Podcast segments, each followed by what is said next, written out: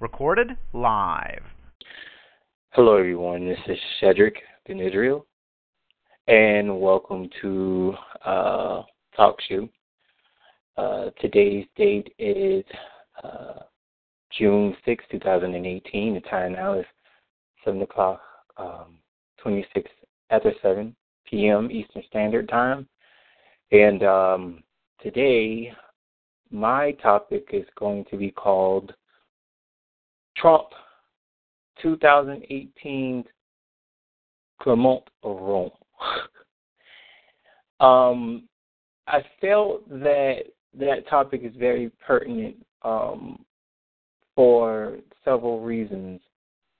Um, in the news, um, actually, I'll, let me start from uh, I think about like May 1st of 2018, it was reported that Trump had pardoned um, Trump pardoned this guy named Dinesh D'Souza. Um, now, this article I uh, had read to a couple of people. Um, the article was written by a guy named Eric Levitz, and this is from the Daily Intelligencer. And um, or I think it's uh, well he I guess he writes for the Daily Intelligencer, but it's from the um, website is newyorkmag.com. That's n y m a g.com. And um, in the article, basically talks about the guy named Dinesh D'Souza now, I had never heard of Dinesh D'Souza before, but um, according to the article, um, um, Trump decided to strike an even more powerful blow against America's criminal injustice system by offering a full pardon to the former political prisoner and path breaking public intellectual Dinesh D'Souza. Um, it states that in 2012, D'Souza, uh, well, he released an investigative documentary into um, uh, 2016, um, uh, Obama's America. It says that uh, here, hold on, I'm just trying to make sure I get this together. Okay. D'Souza basically arranged for uh, twenty thousand dollars worth of illegal campaign contributions for a Republican Senate candidate uh, who untimely lost more than forty points. Um, he pretty much, uh, basically, he was um, he got caught basically committing um candidate party fraud. He was taking can he was taking party funds and he was um he was basically maneuvering them funneling them through uh fake names um for specific Republican Party candidates and he was um he was charged basically he was charged with a crime and um, wait, this is not the article I read. Give me a second, you guys.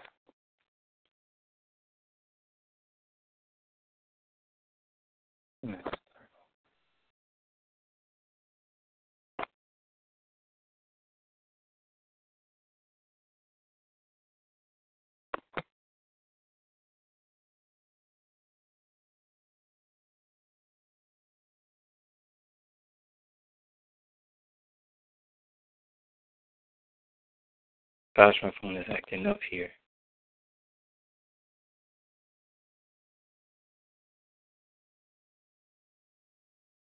Okay. See if I can pull it up here. And I wanted to basically make sure that I um, hold on.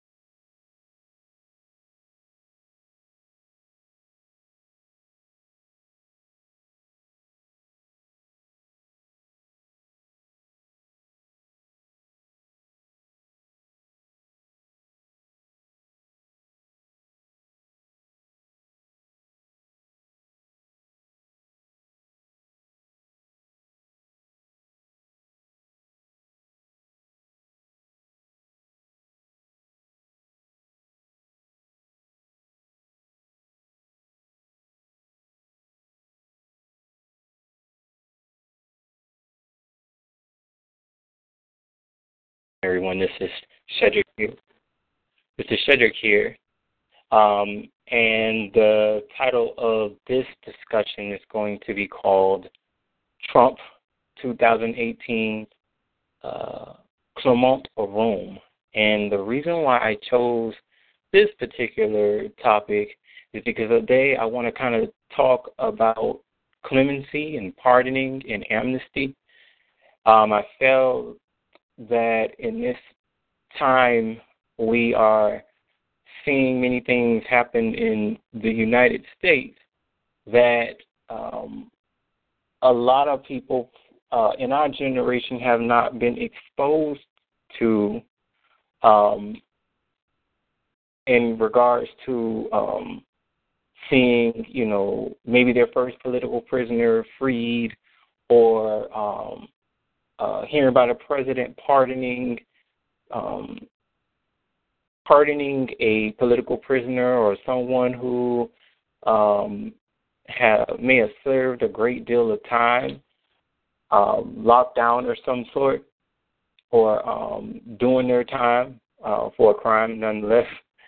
Um, and I'm speaking, I guess you can say, majority on the half on behalf of the millennials, um, because I know that you know they are seeing things for uh, you know, for the first time. Um, but I'm pretty sure they start studying. They can go back in uh, history. They can start seeing how repetitive these things are, and that's because you know scriptures say that you know in the book of Ecclesiastes, in the book of Ecclesiastes, there's nothing new under the sun. So, with that being stated, um, May 1st, um, I had read an article, and it was talking about Trump freeing a man uh, by the name of Dinesh D'Souza. Now, let me make sure I get this article because I want to uh, bring up a couple of points. So, this is, I guess, this is a, some pretty interesting things um, here because the guy Dinesh D'Souza, he was responsible for. Um, well, let me just say it this way: he got caught up in a scandal where he was fund he was uh, committing um, candidate campaign uh, fraud or some something like that. Um, well, it says here in 2014 he uh, he pleaded guilty to making illegal campaign contributions in other people's names. Says that um, um, the White House basically released a, a statement during this time, May uh, maybe a little bit before um, May 31st. Ended, uh, I think it was uh, May 31st, not May the first. I'm sorry and it says that um, in the president's opinion, a victim of selective prosecution, an opinion that was roundly rejected by a federal judge when D'Souza was sentenced. The White House also, the White House also noticed that D'Souza accepted responsibility for his action and completed community service. So it says that um, says that D'Souza has been an outspoken supporter of President Trump. Uh, According to the article, this is the fifth of part. This is the fifth pardon of Trump's presidency. He told reporters on Air Force One uh, Thursday. Um, I guess this was the Thursday around uh, centering around this particular article that he's considering using his clemency power in other high-profile cases. Um, he said that he, you know, considered granting clemency or pardoning or granting amnesty to Martha Stewart, who served time for a conspiracy and lying to federal investigators, uh, but has been free for more than a decade. Um, Trump said she was unfairly treated and used to be his biggest fan in the world. Um, and he also talked about Rod Blagojevich, uh, Blagojevich um, who was sentenced to more than a decade in prison for corruption after he tried to sell the Senate seat vacated by former uh, President Barack Obama. Um, this article was written by Justin Sullivan um, or NPR. I'm not familiar exactly with the um well, not Justin Sullivan, that's the person who took the pictures. Um, but Camila Dom- Domonosk, uh, her last name is uh, well, her name is spelled C A M I L A D O M O N O S K E. Um, and the name of the article uh, is Trump pardons Dinesh D'Souza, who pleaded guilty to campaign finance fraud. And this was written uh, six days ago, um, May uh, 31st, not May the 1st. I apologize. Um, on NPR.com. And by the way, if you have the Google app, pretty uh, Google Newsstand app, you can uh, find it on there. So we hear in the article that President Trump has, during this time, granted five pardons, but um, I think it was maybe yesterday, or let me say today, there was a release. Um, there was an article released today, maybe a couple of hours ago, talking about um, a young um, a, a young lady by the name of Alice Johnson. She was granted clemency. Uh, this article uh, is written by BBC News, and the name of the article is Alice Johnson Trump's Trump grants Kardashians clemency plea. So, um, the according to the article, basically Kardashian uh, prayed or uh, asked for a petition from or to Trump to grant clemency to a lady by the name of Alice Johnson. I'm not familiar with the young lady, but according to uh, this um, woman, according to this article, this article says that um, she was jailed in 1996 with 15 others for taking part in a cocaine distribution ring. She was convicted on charges of attempted possession of drugs and money laundering in Tennessee, and is, expect, and is expected to be released. Um,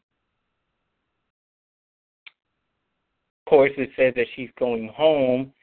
Um, well, according to the article, it was mentioned that she had been, you know, mentioned to President Barack Obama uh, in 2014. Um, said that she met the criteria, but I guess around that time, I'm not necessarily sure what was going on uh, and why he didn't use his clemency uh, powers to um, grant the young lady uh, a pardon. But nonetheless, today it seems that Trump has done this. So I guess I'm going to say all this is uh, very important because um, we live in a time where there's so much going on uh, with uh, quote unquote racism. Um, there's so much hate in the air, and there's so much um, hostility. Um, but there seems to be a dark cloud specifically over our people because we still seem to be uh, drenched in this uh, this identity crisis. I didn't want to say it like that, but we seem to be drenched in this identity crisis. It didn't, it didn't just start. The identity crisis didn't just start. It started before we came over here on this here continent, and we um, have went through certain many transitions of corporate identity. Um, you know, being called Negro, colored, um, and all this is under you know the process of color of law. Uh, being called colored, uh, Afro American, Afro, I'm African American, black, um, and, you know, in the Middle Ages, we were called blackamoors. But nonetheless, uh, there seems to be now this overwhelmingly um, uh, cloud of identity confusion amongst our people you because we have lost our heritage and because we've lost a sense of who we are um, with the internet and with it being at the tip of our fingers we have you know access to so to so much information. Um, but and what what's going on now is that in the midst of us having this cloud of identity crisis, there seems to be a shift in knowledge about who we are as a people on this continent.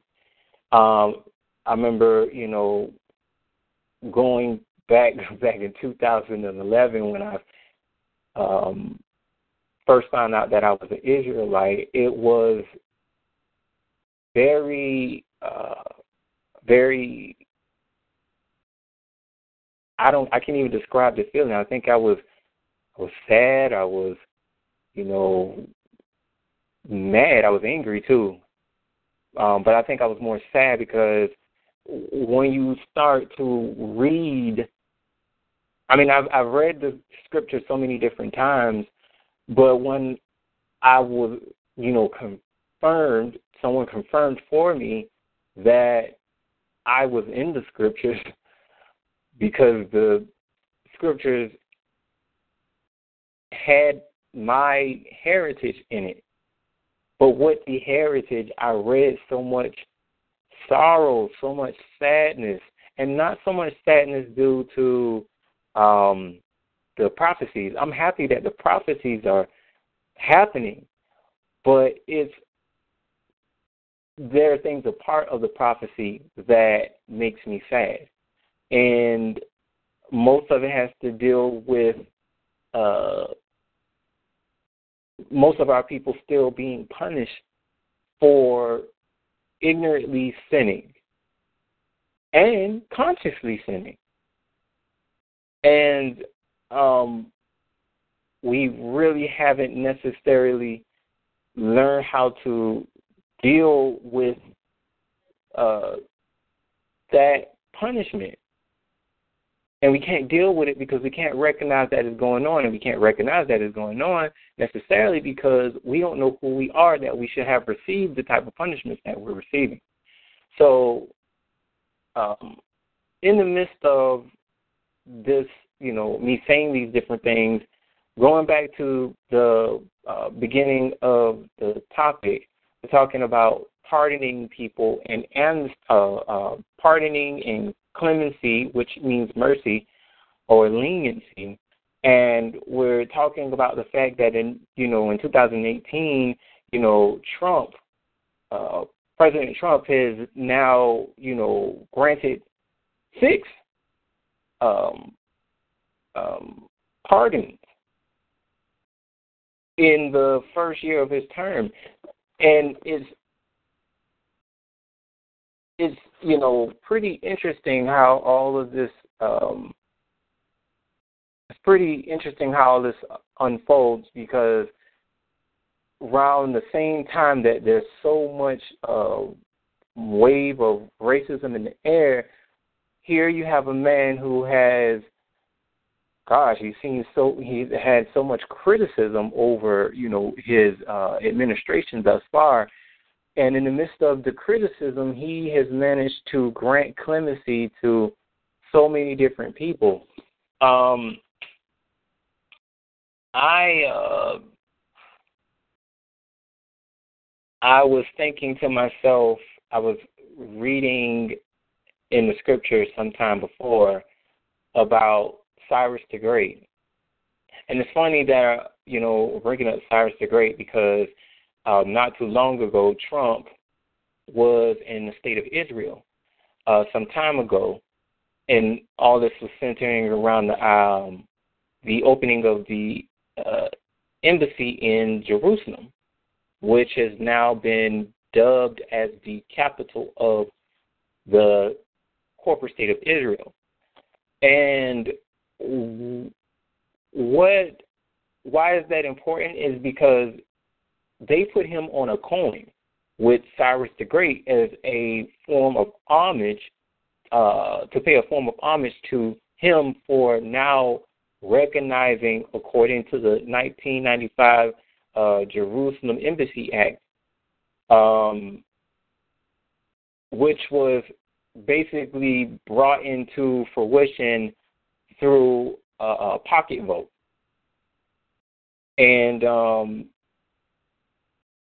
for those who don't know what a pocket vote is, basically um, if Congress doesn't, uh, this, you know, they can't get a, uh, if they can't get a uh, a bill passed by the president, if they can't get him to sign off on it, of course they have to wait ten days.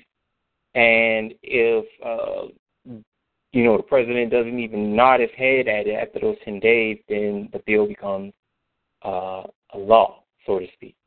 And this is an act, so uh, bill, the the bill the, the bill became an act and it pushed through, and it got accepted. Now, of course, it was not acknowledged by the UN. So, you know, I think there was 123 or 129 countries. I can't remember off the top. I know it was 120 something countries that basically dissented against the idea um, for international law reasons. So they basically felt like, no, you know, we're not going to encourage you to uh, break international law, uh, uh, law along with the state of Israel. Um, but so that I can keep ground inside of the uh, discussion, we're talking about clemency. Um, they see Trump as a uh, Cyrus the Great. Now, Cyrus the Great in the book of uh, the Apocrypha, which means hidden, um, actually in not in the Apocrypha, I'm sorry, in the book of Ezra. I apologize. I was thinking about the uh, Apocrypha while I was speaking. In the book of Ezra, in the beginning of the book, it starts out with a decree um, by Cyrus the Great, and he's granting amnesty to uh, the children of Judah, uh, the the tribe of Judah, or the children of the captivity and he grants them the permission to go back and rebuild the temple for the second time.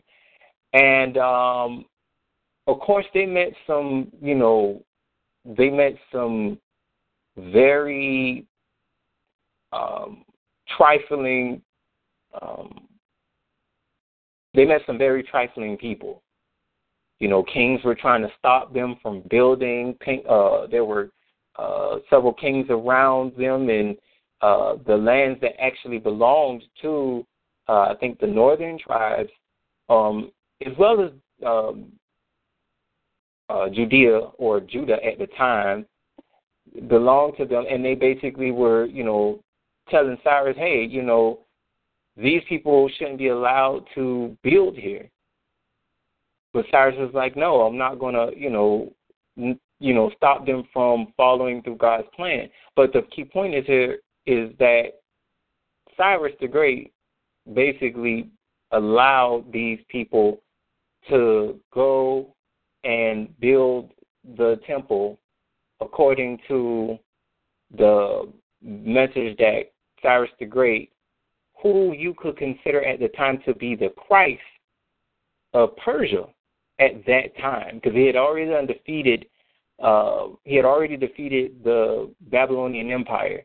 So now you see the uprising uh, of uh, the Persia kingdom. And um, he granted them amnesty. He forgave them for everything that, you know, they had done. I mean, even though it was stated that Judah, which included Benjamin and the Levitical priests, had become so they had become so treacherous they had become treacherous uh, to the statehood. They had become treacherous to their constitution. They had become treacherous to their own policies. They had become treacherous to each other. Um, the country was in shambles. But they did their time, they did their bid, and Cyrus felt in his heart that these people needed to be pardoned. And I mean, I can't imagine what it's like to be a leader, you know, to have a great deal of compassion for someone who, you know, was given uh, um, divine oversight over uh, universal law or natural law, and you know, were chosen as God's priests, earthly priests. You know, I can imagine what it's like to have the, you know, mercy in my heart to free these people at such a, you know, magnanimous level, like, you know, freeing a whole nation of people. I think that's beautiful. Um, but tying that back into the whole discussion with Trump and his clemency, uh, he was able to use his uh, clemency power to um, grant a pardon to these uh, people, and uh, he decided that he wanted to grant clemency to Martha Stewart as well, according to the article. Um, but Allison Johnson as well. So I'm taking into consideration uh, his clemency initiative because there is somebody else that I had in mind that I think that should be granted clemency. And maybe a lot of people maybe already know what I'm going to say. Um, but if you don't know who, who I might be mentioning, I'm talking about uh, Assata Shakur.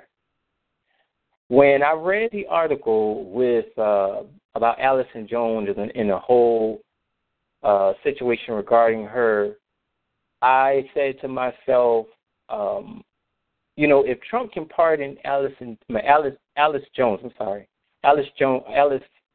Let me make sure I say her name right. I apologize. Alice Johnson. If he can, if President Trump can pardon her, then I was thinking that Assata Shakur should be pardoned as well.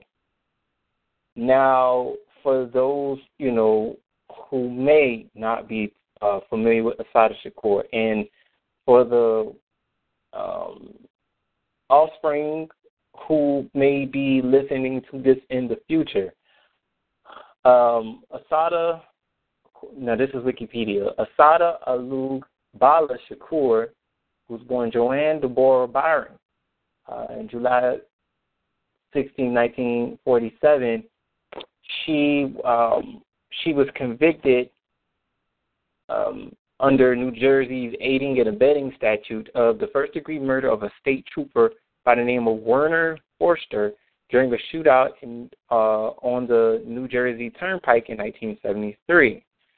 Um, according to Wikipedia, it says that on November 2nd, 1979, she escaped from prison, and in uh, 1984, she surfaced in Cuba. Um, it's very interesting uh, that all this is going on at the time um, with Trump granting so many pardons um, because a lot of people have a very, very negative impression of him um, some people, you know, have a very negative impression of him because he has said some, some very not so great things. I'm not a Trump fan, but I will say this, and this is to anybody. You know, one of the things that I will say is uh, when you start learning about law and you start learning about the different elements of government, um, if you own a business, if anybody who's listening to this owns a business, I can imagine what it's like to uh, own a business and be a manager and go home at the end of the day of working at your business and managing your home affairs. You know, no one knows. I mean, I don't know what that's like, um, but I can't imagine the stress that you know, you know that it actually involves. But I can imagine that it involves a lot because you not only have to have oversight over uh, employees, you have to have uh, oversight over employees that you know, um, you know, to handle money. Uh, you have to have you know oversight over employees that uh, have to report certain information. Um, over employees that you know have to handle certain information about taxation, uh, uh, human resources, uh, payroll, so you know, so on and so so forth. All these things, um, if you are in a position of management, it, these things are stressful. I don't know what that's like. One day I would like to, but for those who do, I'm pretty sure you know what I'm getting at. So let's take that on a grander scale. Now, I'm not saying we have a lot of people who like Trump, but what I am going to say is, you know, it's easier to criticize someone when they're, you know, when they have that amount of power and they're under, you know, they're being micromanaged and they are constantly being scrutinized because they are um, an elective figurehead. But you have to you know, take into consideration that this man is he pretty much has the government in the palm of his hand. And it's so he has to keep himself surrounded with so many different issues. Of course, I you know I'm pretty sure he's very committed to the state of Israel. But aside from his, his commitment to the state of uh, Israel and their issues, he still has to deal with you know, managing budget, uh, making sure this person gets that, um, managing deficit, uh, uh, hearing about you know different uh, bills that should be passed to protect certain companies and hearing about problems that are happening with minorities like there and figuring out what to do with minorities. There are so many different elements to uh, being a leader that you know we we don't really understand until we're put into that position. I can honestly, if I had a chance to talk to Trump, I would ask him, "Is this anything like running your business? Is the presidency anything like running your business, or do you miss just running your business?"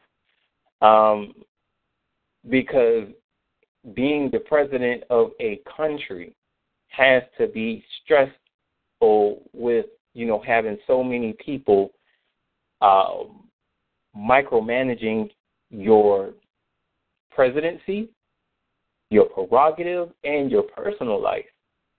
Um, but even in the midst of that, you have the power. You have so many diff. You have so many different powers. Let me say it. But in the uh, essence of that power, you also have the power to forgive. And I guess when I look at the whole situation with uh, Trump and his clemency power, in regards to Sister Assata Shakur, I couldn't think of anything else but to say, well, you know, with her being a political prisoner so long, and with her, you know, as a matter of fact, I don't know if anybody remember this, but during that time where they were quote unquote, uh, the United States met with Cuba to have that normalcy uh, relations conversation, and there was uh, there was a conversation that came up within that uh, discussion about uh, political prisoners.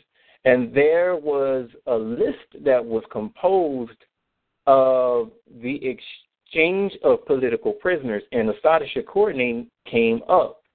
And I remember uh, Governor Chris Christie was saying that uh, they should bring back Assata Shakur and lock her up.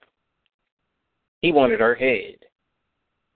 And it, um, she's on the FBI's most wanted list and it just uh, a most wanted terrorist. I'm sorry, according to uh, Wikipedia, says that she's um, on the FBI's um, most wanted terrorist. She's considered as a terrorist. But you know what's so interesting about this? Uh, when I look at this, and then I look at uh, the crimes that have been committed by uh, Dinesh D'Souza, um, which could be considered kind of like money laundering, but um, you could, you know, funneling campaign funds through um, fake names and things like that, or when you were someone like Allison Johnson who got, you know, she was she was her situation just seems like it happened out of desperation. Um, but nonetheless, you have all of these different people who committed very different crimes nonetheless um, and most of them have, you know, served their time. Um, now, Assata Shakur, she's not here in the United States, of course. Um, most of us should know that. Um, but she has been, uh, she had sought refuge in Cuba. Um, she sought political asylum in uh, Cuba. And during that time, of course, I mentioned a few minutes ago that during the Cuba uh, uh, normal uh, the normalcy relation uh, conversation between the United States, uh, Obama, and Cuba during that time, you know, of course they wanted Assata Shakur, but the president of Cuba was like, we're not giving her up. Because they already know that if they would have sent her back over here, they would have already, I'm thinking they probably would have already killed her. And I guess you could kind of expect that because during the time, you had the whole situation with Mike Brown uh, Trayvon Martin, um, all of these different uh, things that were going on at the time where cops were just, you know, getting at our people.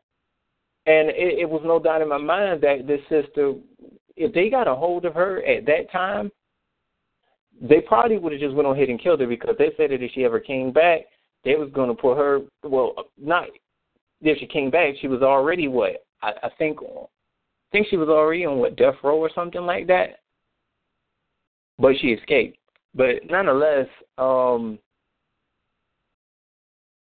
I'm thinking about the whole situation um, with Trump and his clemency powers and Assata Shakur, and the one, the, another thing that popped up in my mind while I was thinking about this was sanctuary cities.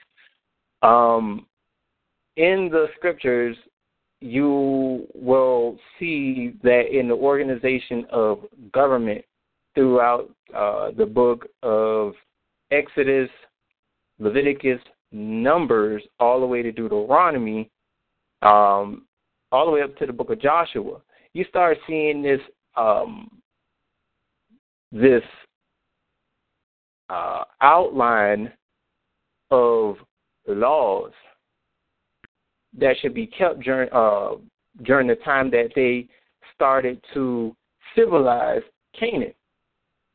The laws were written before they civilized Canaan. Um, but one of the laws that were to be put in place was regarding the sanctuary cities in the suburbs of the priests. And um, basically, let me see if I can find it. I want to read this particular uh, see if I can find it here. Hold on for just a second, you guys.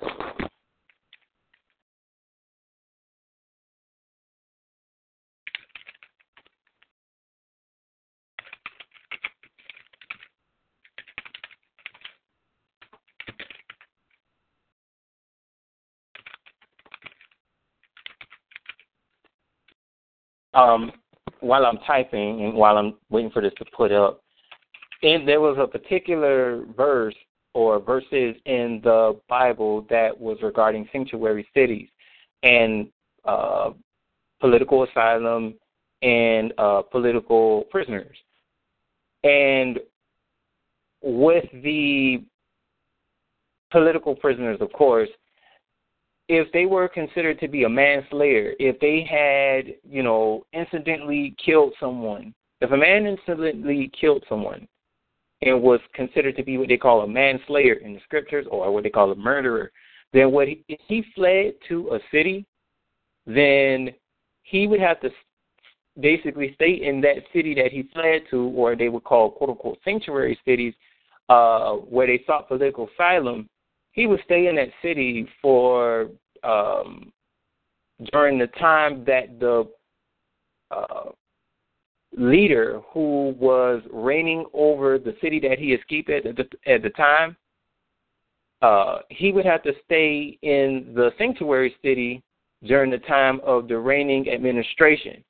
If that when that priest dies, then the political prisoner can then return to the city of which he escaped from. Now that's the way it was set up in the scriptures. And you can see somewhere down the line in the midst of the conversation, uh, let me see if it pulled up already. Oh, okay, and this was um, Numbers five, uh, thir- thirty-five and uh, six. Uh, basic says here. Hold on, let me. Numbers thirty-five.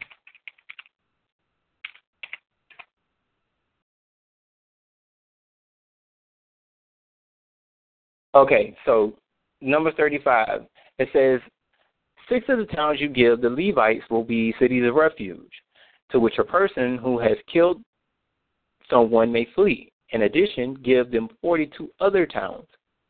In all, you must give the Levites 48 towns, together with their pasture lands.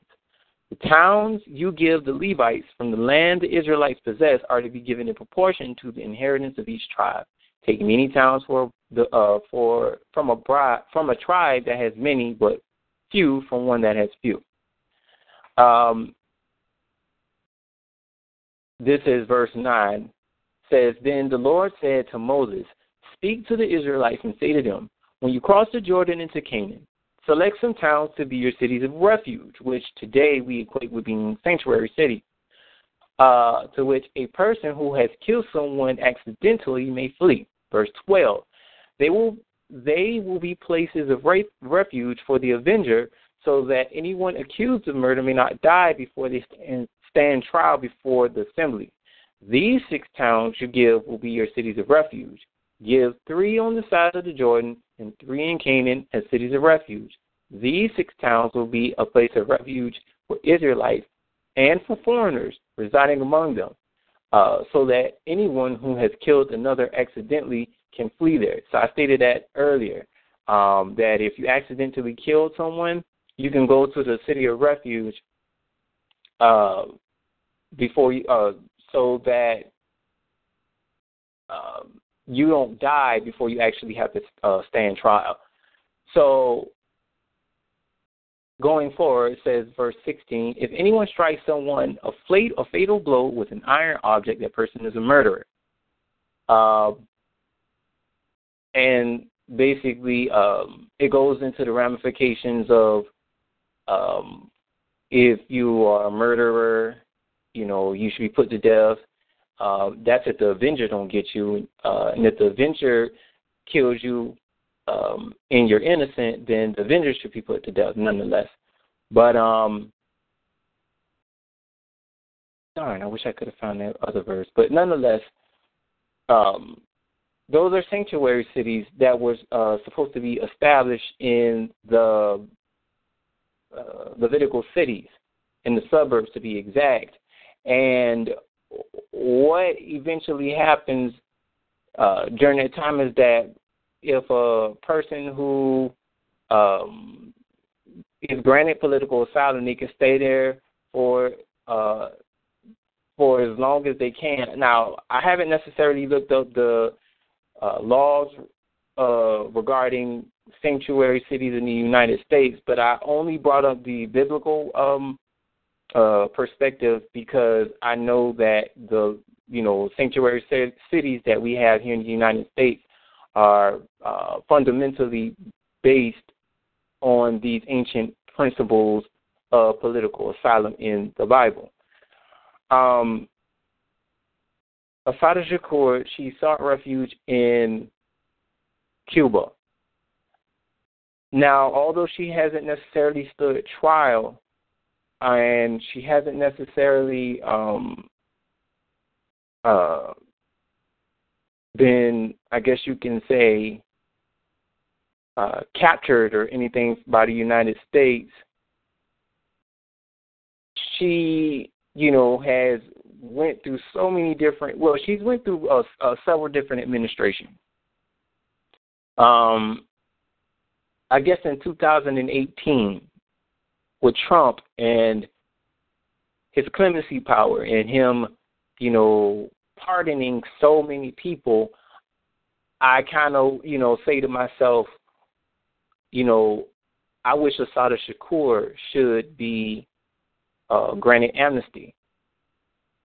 You know, because she stood for a cause, and you know there was some things going on with the COINTELPRO and the Black Panthers during the time where you know things just got out of hand.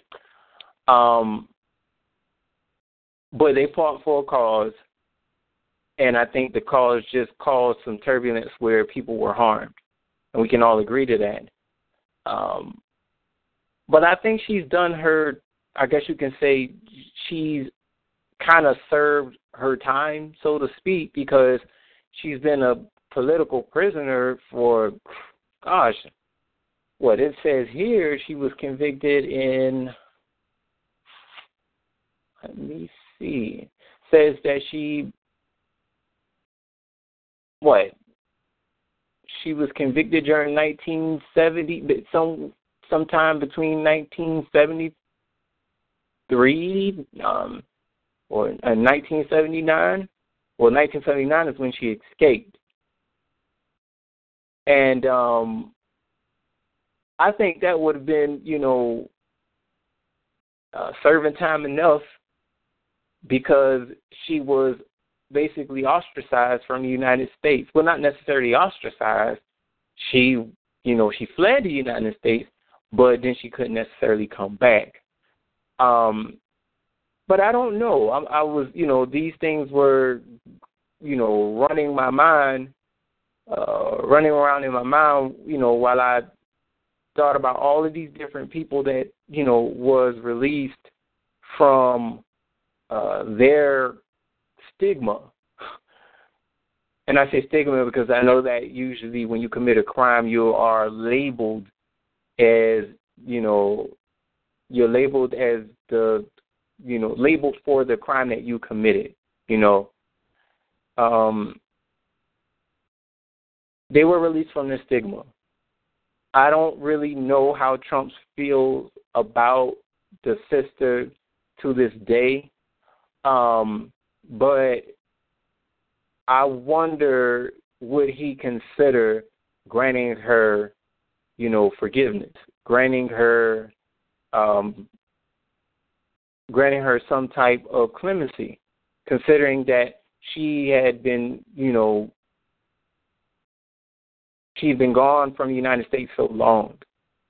Um, and with all the evidence that has come out about COINTELPRO and all the dirt that they did during the time uh, the Black Panthers, uh, the Black Panther movement had came out, when all of that, you know, basically happened, um, I wonder, you know, now that all of these things have surfaced about what was actually going on, will they have some leniency upon her, considering the fact that you know they know that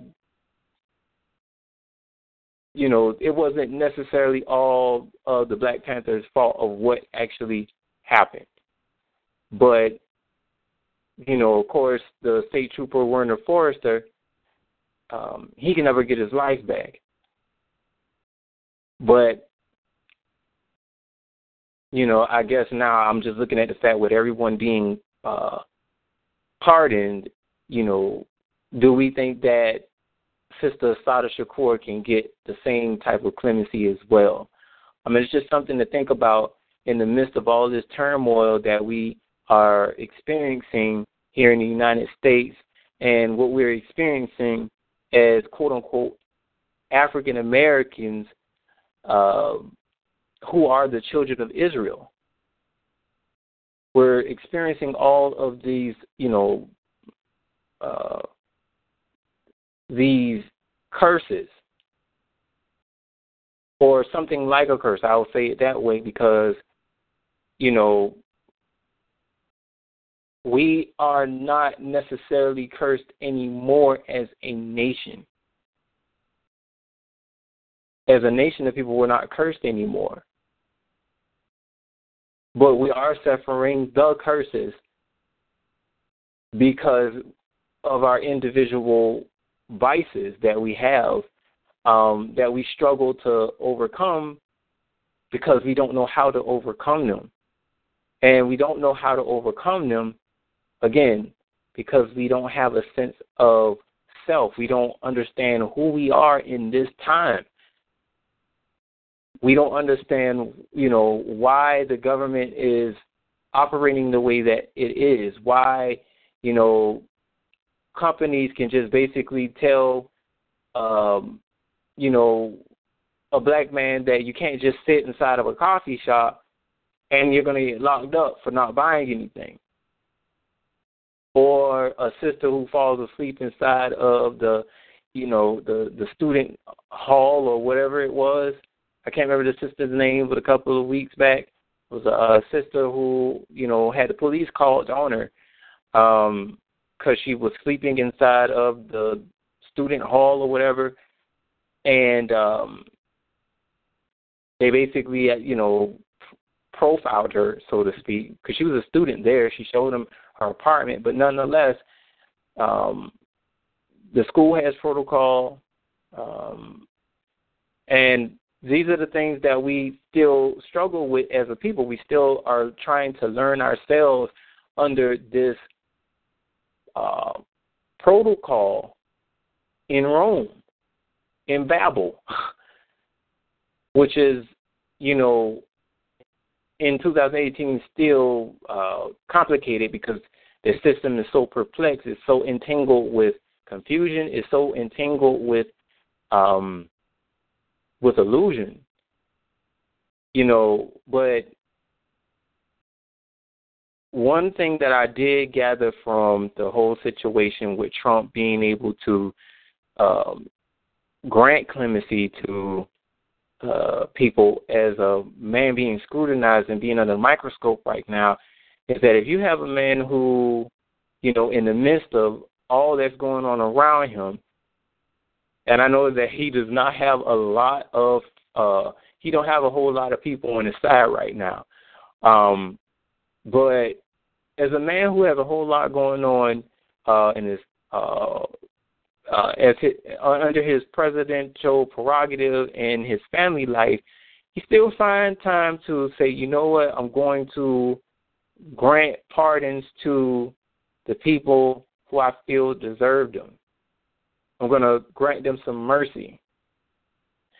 You know, I hope that somewhere down the line that when our people who are on this continent who are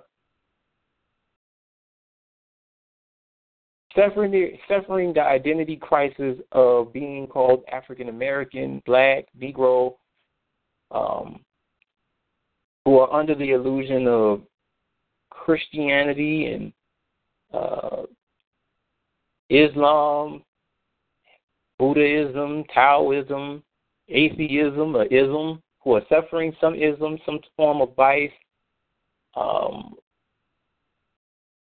who are actually the children of Israel. These brothers and sisters who are walking around here calling themselves Negroes, who are actually the tribe of Judah. These Latinos, or these Spanish speaking people who are walking around here not knowing that they're from the tribe of Asher and uh, Simeon and Zebulon and uh, Naphtali. These Native Americans who are walking around here don't know that they are from the tribe of Gad. When we unify, when we can find a sense of spiritual and political peace between us, and we decide to put our differences aside and come together and shake this uh, identity crisis off of us, this corporate fiction off of us. Hopefully, we'll have our day in court and we can have our clemency from the Most High. We're in our we're in our trial stage. We've we've been on trial for a very very long time, many centuries, and we've been pleading our cause, and our causes have been micromanaged by prosecutors who are known as congressmen and presidents and you know uh, our statesmen and governors and we have not necessarily seen the best advocacy amongst these people because they their court is you know you know twisted in such a way where it functions um I wouldn't say uh, primarily for them, but it functions in a way where you have to stand on your square and you have to really, really stand firm. And you have to really know what you're petitioning for. And I think that's another thing. We can petition for clemency. We can we can petition any president at any time to give us as a people some amnesty. But we have to know what it is that we're fighting for. And we have to fight together because at this particular point, with this wave of knowledge about who we are as a people that is circulating across the globe, it's, it's, it's, it's worldwide now. It's in the airways. It's not even a mystery anymore. And you either really accept the truth or you can really just live in your cloud of identity crisis. But the truth is still going to be the truth. But once we come to the truth, we can we can petition for our clemency. And I'm pretty sure that the Most High will grant it because We've already done our we've already done our time.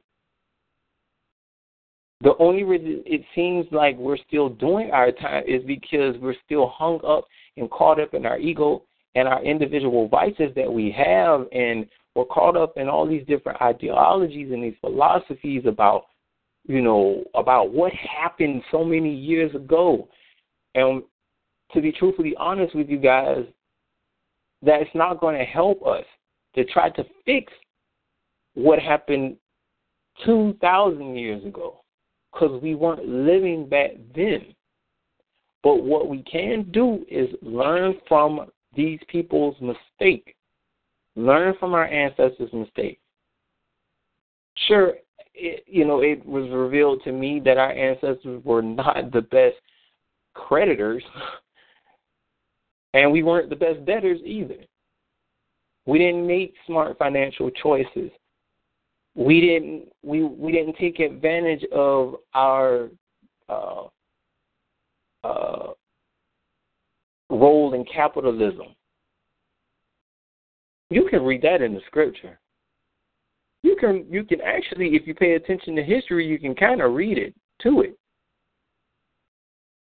For those who have read about the Moorish Empire, for those who have read about what was going on in West Africa and things like that. I'm not I'm I'm not like a history buff or anything like that, but from the little that I have been able to understand, we haven't necessarily been the best of people, and that's something that we really have to be honest about. I know that you know we can we can talk about slavery all day long, you know, um, but in 2018 we really have to start asking the question of what happened before we went into slavery, or what happened uh, during 1492 or before 1492 that would lead up to us even being uh, arrested and brought here because we were arrested.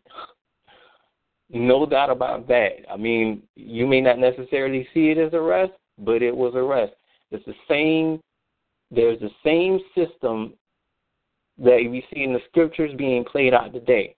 The same laws that you think is quote unquote, you know, uh, gone, nailed to the cross with Christ, is being activated and executed by the Clement of modern day Rome by the name of President Trump.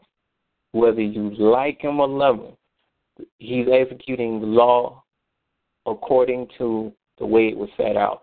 Now, I don't want to, uh, you know, make any listeners uncomfortable because I know that a lot of people are still dealing with the fact that they don't like President Trump. He's not really a favorite of mine either.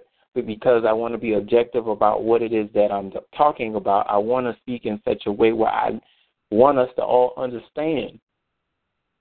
On the flip side of all of this, and I know a lot of people can't see it now because, you know, we're going to constantly keep looking at the world through our own shoes. But on the flip side, because law is a universal concept, what if it was you? Because at one time it was you who were passing the law, who were Supreme Court justices, who were uh, notaries, who were bank owners, who were governors, who were statesmen, who were all uh, uh, who were aldermen, you know, who were comptrollers, who who worked for what they call the Internal Revenue Service.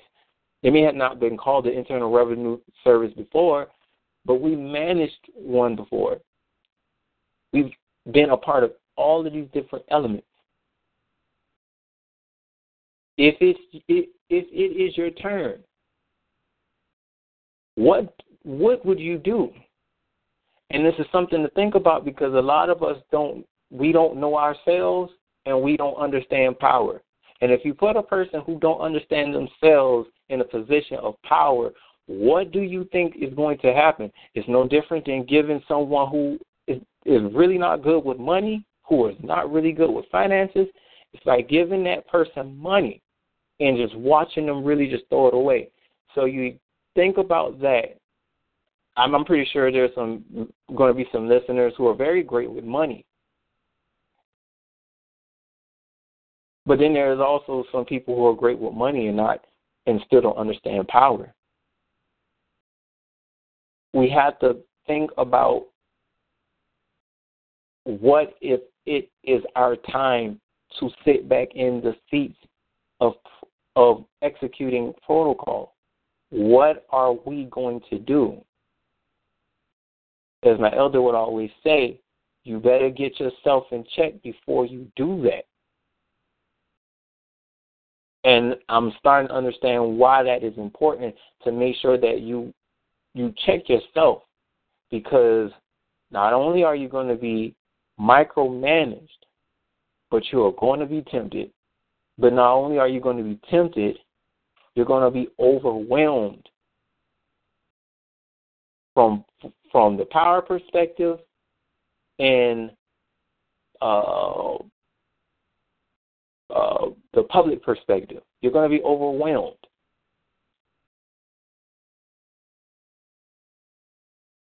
And I think another thing that we also do need to learn how to do is learn how to forgive people. I am in no way about to imply that you know we need to forgive uh, anybody that we don't necessarily want to, but I am going to say that we need to start practicing forgiveness amongst ourselves and learn how to forgive our forgive each other, um, because that's what's going to help us as a people shake this uh, shake this uh, identity crisis and work through this solution so we can get the hell out of here. Because it's time. Babylon is crumbling. The dragon is really showing its face. and there's something big being prepared. If we do not figure out what it is that we are that we are experiencing at this latter end of a empire that has been around for God knows how long. If we do not figure out what we are going to do, we're going to see a repeat of what happened to those Israelites who were caught up in the political scandals uh, of the Sicarii, the political scandals of the Pharisees, the political scandals of the you know the tetrarchs and all of the different things that were going on during the time um, that Herod was in you know power, and and a man by the name of Yeshua was walking the earth, and he told them, "Get yourself together because what you see now there won't be a stone standing upon each other because this whole place is about to fall. And maybe not necessarily literally, but what ended up happening was that you had Rome basically evict these people. And these people fled into Africa and maybe certain different uh, areas of Asia, but nonetheless, they fled into Africa. Some went into North Africa. Majority of us went into West Africa, and we settled there, and we we regrouped, and then we we took over the world during the Moorish Empire. We have to figure out what we are experiencing right now before we end up in another situation where our people see another invasion of a uh, dragon that is not Rome, but another nation coming to attack Rome. And this dragon may not necessarily be as nice as the dragon that we're dealing with now. And what also happened during that time is that our people were sold into slavery during the Roman Empire. That's what happened. We need to figure out who we are now. We need to figure out what we want to do in terms of moving forward. And we need to give and grant clemency to our brothers that are around us. The Negro, grant clemency to your brother. The Latino, grant clemency to your brother. Native American, grant clemency to your brother. Because it's that love that you guys have for each other that's going to help you to get through whatever it is that we're experiencing right now, and then eventually get us to a point to where we, the Native Americans, the Latinos, and the Negroes can see eye to eye, and we can really, really work on this petition to God to grant us some clemency. and maybe in this time, maybe in this generation, and maybe not in this generation, but maybe in the generation to come, we may have a Cyrus the Great who may grant us our clemency. You never know, anything is possible. So, on that note, because I don't want to, you know, sound like I'm preaching to the choir or anything, but I just wanted to share these uh, words of wisdom this evening because I felt it was very important for us to understand, you know, in this day and age that, you know, we get so caught up in politics that we don't really see people for who they are, um, or really see, allow ourselves to see what's going on. And sometimes we can uh, misjudge people. We can misjudge people, or sometimes we're overly critical of people, and we're, we won't allow them to be themselves so that we can see all of them. In this day, I can say that you know it was a very big win for Alice uh, Johnson. Um, a lot of people um, applauded Kim Kardashian because she was the one who petitioned. Um, she met with Donald Trump and you know petitioned him to grant amnesty to this young lady uh, by the name of Alice Johnson.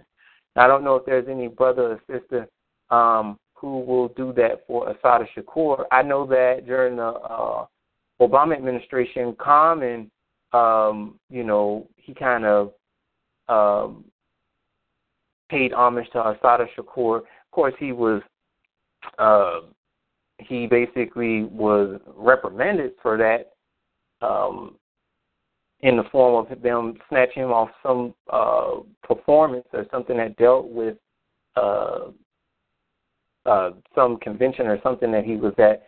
They snatched him out of it for paying homage to Assata Shakur, but um, uh, Assata Shakur, you know, she was on the Obama's uh, clemency initiative in 2014.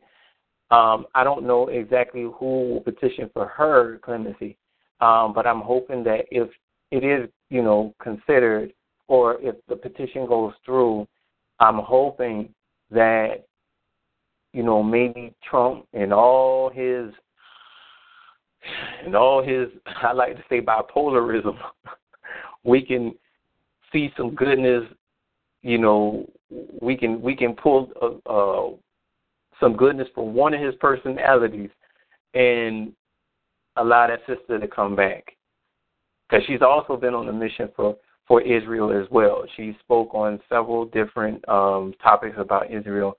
Um, most of them are on YouTube, um, and most of them are online. But nonetheless, I don't want to, you know, uh, keep us here, you know, all night. But to our future listeners and to the offspring in the future, let this day and the message of today about clemency resonate with you so that you'll learn that we struggle with forgiving in our time. I'm pretty sure that before our, before this generation, our ancestors struggled with the, you know, act of forgiving giving of their time. But in the future, we hope that you're a little bit more humble than us and that you will be a little bit more lenient to uh, lenient toward mercy for your fellow brother, and maybe even people outside of you. You know, because we're all here, nonetheless. Um, we don't have to, you know, like each other, but there should be a point that where we can we can learn how to respect each other, respect each other's spaces, and live amicably live amicably amongst each other to where we can do commerce with each other. You know? So just take these words of wisdom from your brother Shedrick in the future. And for uh, present listeners, please do the same. This is your brother Shedrick. I am out. Please enjoy your day. Shalom, shalom.